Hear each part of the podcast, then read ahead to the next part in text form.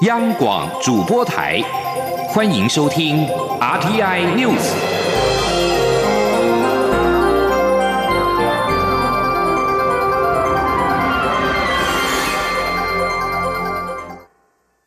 各位好，我是主播王玉伟，欢迎收听这节央广主播台提供给您的 RTI News 新闻。首先带您关注。蔡英文总统今天出席台湾护理学会会员大会，说明政府近年来为了改善护理环境所做的努力。而针对兰屿卫生所护理师蔡逸敏因执行任务不幸罹难，最终获得最高抚恤，蔡总统说，虽然此案过程有些波折，但最终的结果是好的，相信能够让护理界甚感欣慰。总统并且表示，护理界男女比例悬殊，希望卫福部设法鼓励男性多参与护理的行列。前天记者刘玉秋的采访报道。兰屿卫生所护理师蔡逸敏去年2月5号因执行兰屿病患后送任务不幸罹难，但申请抚恤却卡关，引发各界批评后，铨叙部才终于认定蔡逸敏符合冒险犯难因公抚恤，发给家属最高等级的抚恤金。对此，蔡英文总统16号出席台湾护理学会第32届第二次会员大会致辞时表示，虽然历经波折，但蔡逸敏护理师的抚恤案最后有了好结果，相信能让护理界感到欣慰。铨叙部已经认定因公殉职的兰屿卫生所的蔡逸敏护理师应该要得到最高的级的抚恤虽然这个过程有一些波折，但是最终有了一个好的结果，相信所有护理界的好朋友听到这个消息都感到欣慰。总统也表示，他出访马绍尔的时候，曾遇到一名台湾的女性护理师，被当地人称为 Superwoman。他认为护理师无论是在海内外或是偏乡、都市，都是为了给病患更好的照顾而服务，护理师的辛苦应该获得更好的注目。总统也向在场的护理师学会会员报告政府近年来的政策作为，包括护病比入法、纳入医疗评鉴、联动健保支付。他认为，今年5月开始实施之后，将有助于改善护理工作环境。由于护理学会会员大会上的男女比例相差甚大，蔡总统还因此当场要求卫福部长陈时中想个办法，多鼓励男性加入护理师行列。而护理学会理事长王秀红也特别感谢蔡总统支持护理界，让护理界代表陈建敏进入立法院成为不分区立委，为民众健康与护理专业发声。他甚至高喊，女人就是要支持女人，护理学会将更努力提升台湾国际能见度。中央广播电台记者刘秋采访报道。继续关注的是食安议题。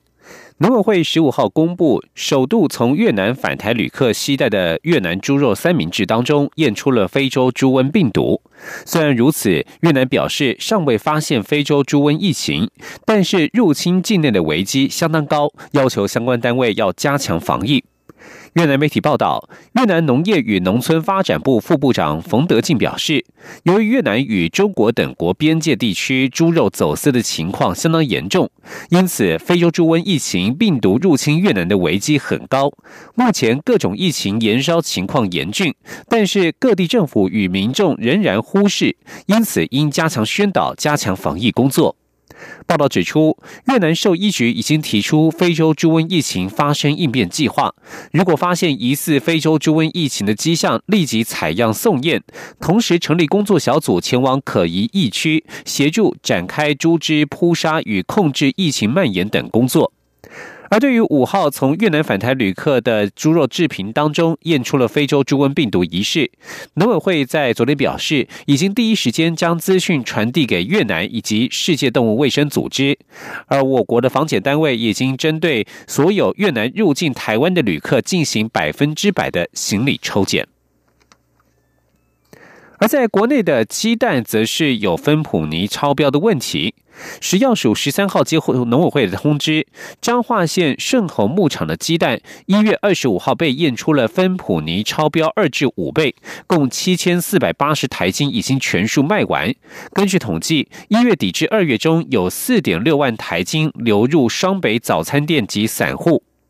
卫生福利部食品药物管理署在15号晚间指出，食药署2月13号接获农委会的通知，农政单位在1月25号在彰化县的顺宏牧场抽样的3件鸡蛋检体，检出芬普尼残留超标，检出量分别为 0.03、0.04 以及 0.06 ppm， 而残留的标准值为 0.01 ppm。食药署指出，顺宏牧场1月25号被检出的违规蛋品已经全数卖到台北市茂信辉蛋行，业者共进货了374箱，共7480台斤。除了自行贩售之外，另外也卖到新北市的上千商行以及俊林农产有限公司。经新北市政府卫生局查核，2家业者的蛋品均贩售给散户、早餐业者，目前已无库存。而至于茂信辉蛋行1月29号到2月13号向顺宏牧场进货的1995箱39900台斤的蛋品，目前仅剩66箱，共46060台斤的蛋品流入到市面上。食药署表示，依据食安法相关的规定，违规鸡蛋将依法没入销毁，倘若查获未依法通报之产品，将处新台币3万元至300万元的罚锾。国内对于食安问题可以说是相当的重视，不过有些饮食文化则是随着民众的饮食改变习惯改变而开始渐渐的不太去食用。饮食文化的改变，像是国人的白米消费量就是呈现大幅的下滑。为此，农委会在今明2天16、17号的周末假期之间，在总统府北广场举办了奏会来加奔国产米食嘉年华的活动，要推广台湾的米食文化。现场除了80个特色国产米食摊位料理试吃之外，还邀请营养师为民众破除米食的相关谣言，并且准备了早鸟好礼要赠送给民众。前天记者谢嘉欣的采访报道。农委会16号起一连2天在总统府前北广场举行奏会来加奔国产米食嘉年华，届时蔡总统也将到场站台。农委会副主委陈天寿15号在展前记者会上指出，活动主要有3大意义，希望向大家介绍稻米的一生，了解台湾农业环境，并推广饮食健康，教导如何选购白米。同时也要让饮食文化与生活结合在一起，例如在早年物资不丰的年代，台湾人就以稻米为基础制成汤圆、萝卜糕等糕点，发展多元的米食文化。他说，比如说草花粿、藕条粿、丁粿、菜头粿，大概每个地方都有那个你看多少的这一种，这个东西就是早期的饮食文化去结合这样子的一个糕点。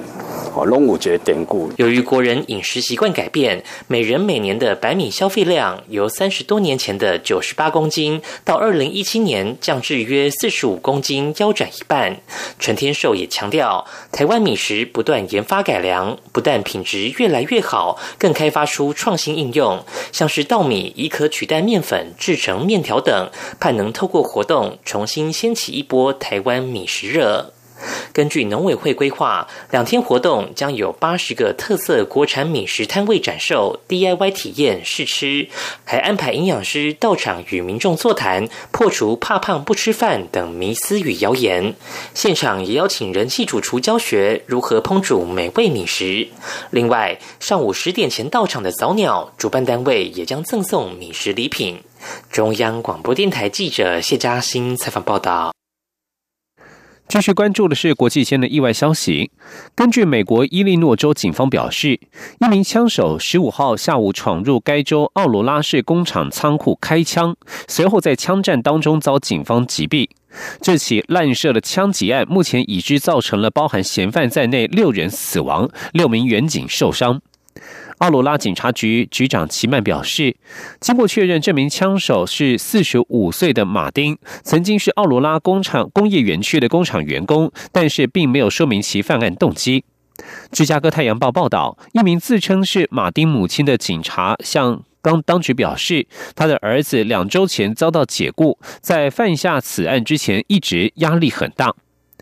齐曼表示，警方在与枪手经过一番枪战之后，这名枪手遭到警察击毙，并且造成5名员警中弹受伤，另外有1名员警膝盖受伤。而在歹徒闯入的仓库建筑物当中，最后发现了有5位民众死亡，身份仍有待确认。美国总统川普15号上午在白宫玫瑰花园宣布，他除了签署国会通过的预算法案之外，也根据全国紧急状态法宣布美国进入紧急状态。他对接下来可能引发一连串的法律战了然于胸。他说，如果能够得到公平的审理，逐强的紧急命令最终能够在法律审理当中胜出。川普表示，毒品买卖与人口贩运都发生在没有围墙的边界地区。一般认为，川普是以宣布全国进入紧急状态的方式绕过国会，以取得新建美墨围墙的费用。民主党包括联邦众议院议长佩洛西以及参院少数党领袖舒默，在联合声明当中批评川普的做法是滥权违宪，要和川普在法院见。然而，究竟川普是否滥权违宪，从法律的技术观点来看，川普可能确实有灰色地带能这么做。休斯顿南德州法学院宪法学教授布莱克曼表示，法律字面上对于紧急状态并没有明确的定义，在何谓紧急状态上，确实给总统很大的行政裁量权与权力。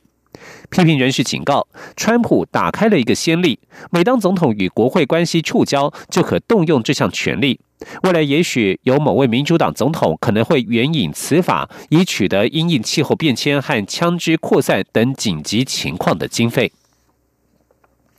而在美中贸易战方面，美国总统川普15号表示，与中国进行的贸易谈判进展非常好。然而他也强调，除非美中双方能够达成协议，他才会撤除对中国伤害甚深的关税措施。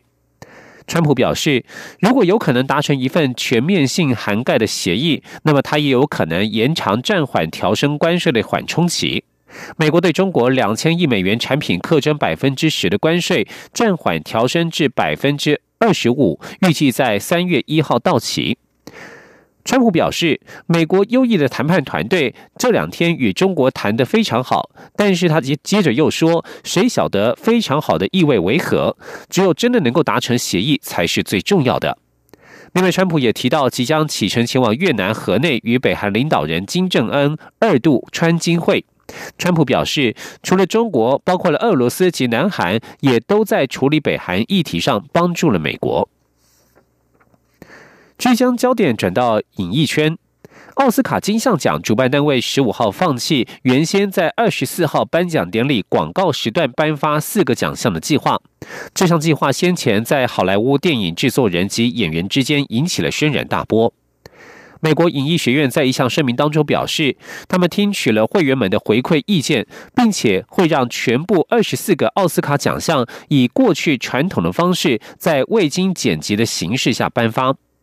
美国影艺学院本周稍早宣布，奥斯卡最佳摄影、最佳剪辑、最佳短片以及最佳妆法这4个奖项会在电视转播的广告时间当中颁发。这么做是为了缩短转播时间并提高收视率。超过300位好莱坞重量级人物联署公开信，指责影艺学院贬低了这些关键重要的技艺的地位，并且侮辱这4大类领域电影工作者的专业。消息人士表示，在影艺学院改变决定之后，意味着电视转播将会超过3个小时。新闻最后关心体育消息，台湾网坛姐妹花詹詠然、詹皓晴在杜哈女网赛女子双打打进了决赛，将在台北时间今天晚上8点30分出战大会第4种子，争夺冠军。詹詠然、詹皓晴昨天晚上4强赛出战了库德梅托娃与奥斯塔彭科之组，俄罗斯与拉脱维亚联军，最后是以6-4、7-6获胜晋级。而詹家姐妹决赛的对手是德国的根恩菲特以及荷兰的史楚尤斯的组合。这一组德国荷兰联军是首次搭档，但是默契相当不错，比赛至今1盘未失。而詹詠然和詹皓晴则是曾在2016年夺得杜哈网赛的女双冠军。以上新闻是由王玉伟编辑播报，相关新闻内容欢迎上央广网站点选收听，我们的网址是 www.rti.org.tw。 这里是中央广播电台台湾之音。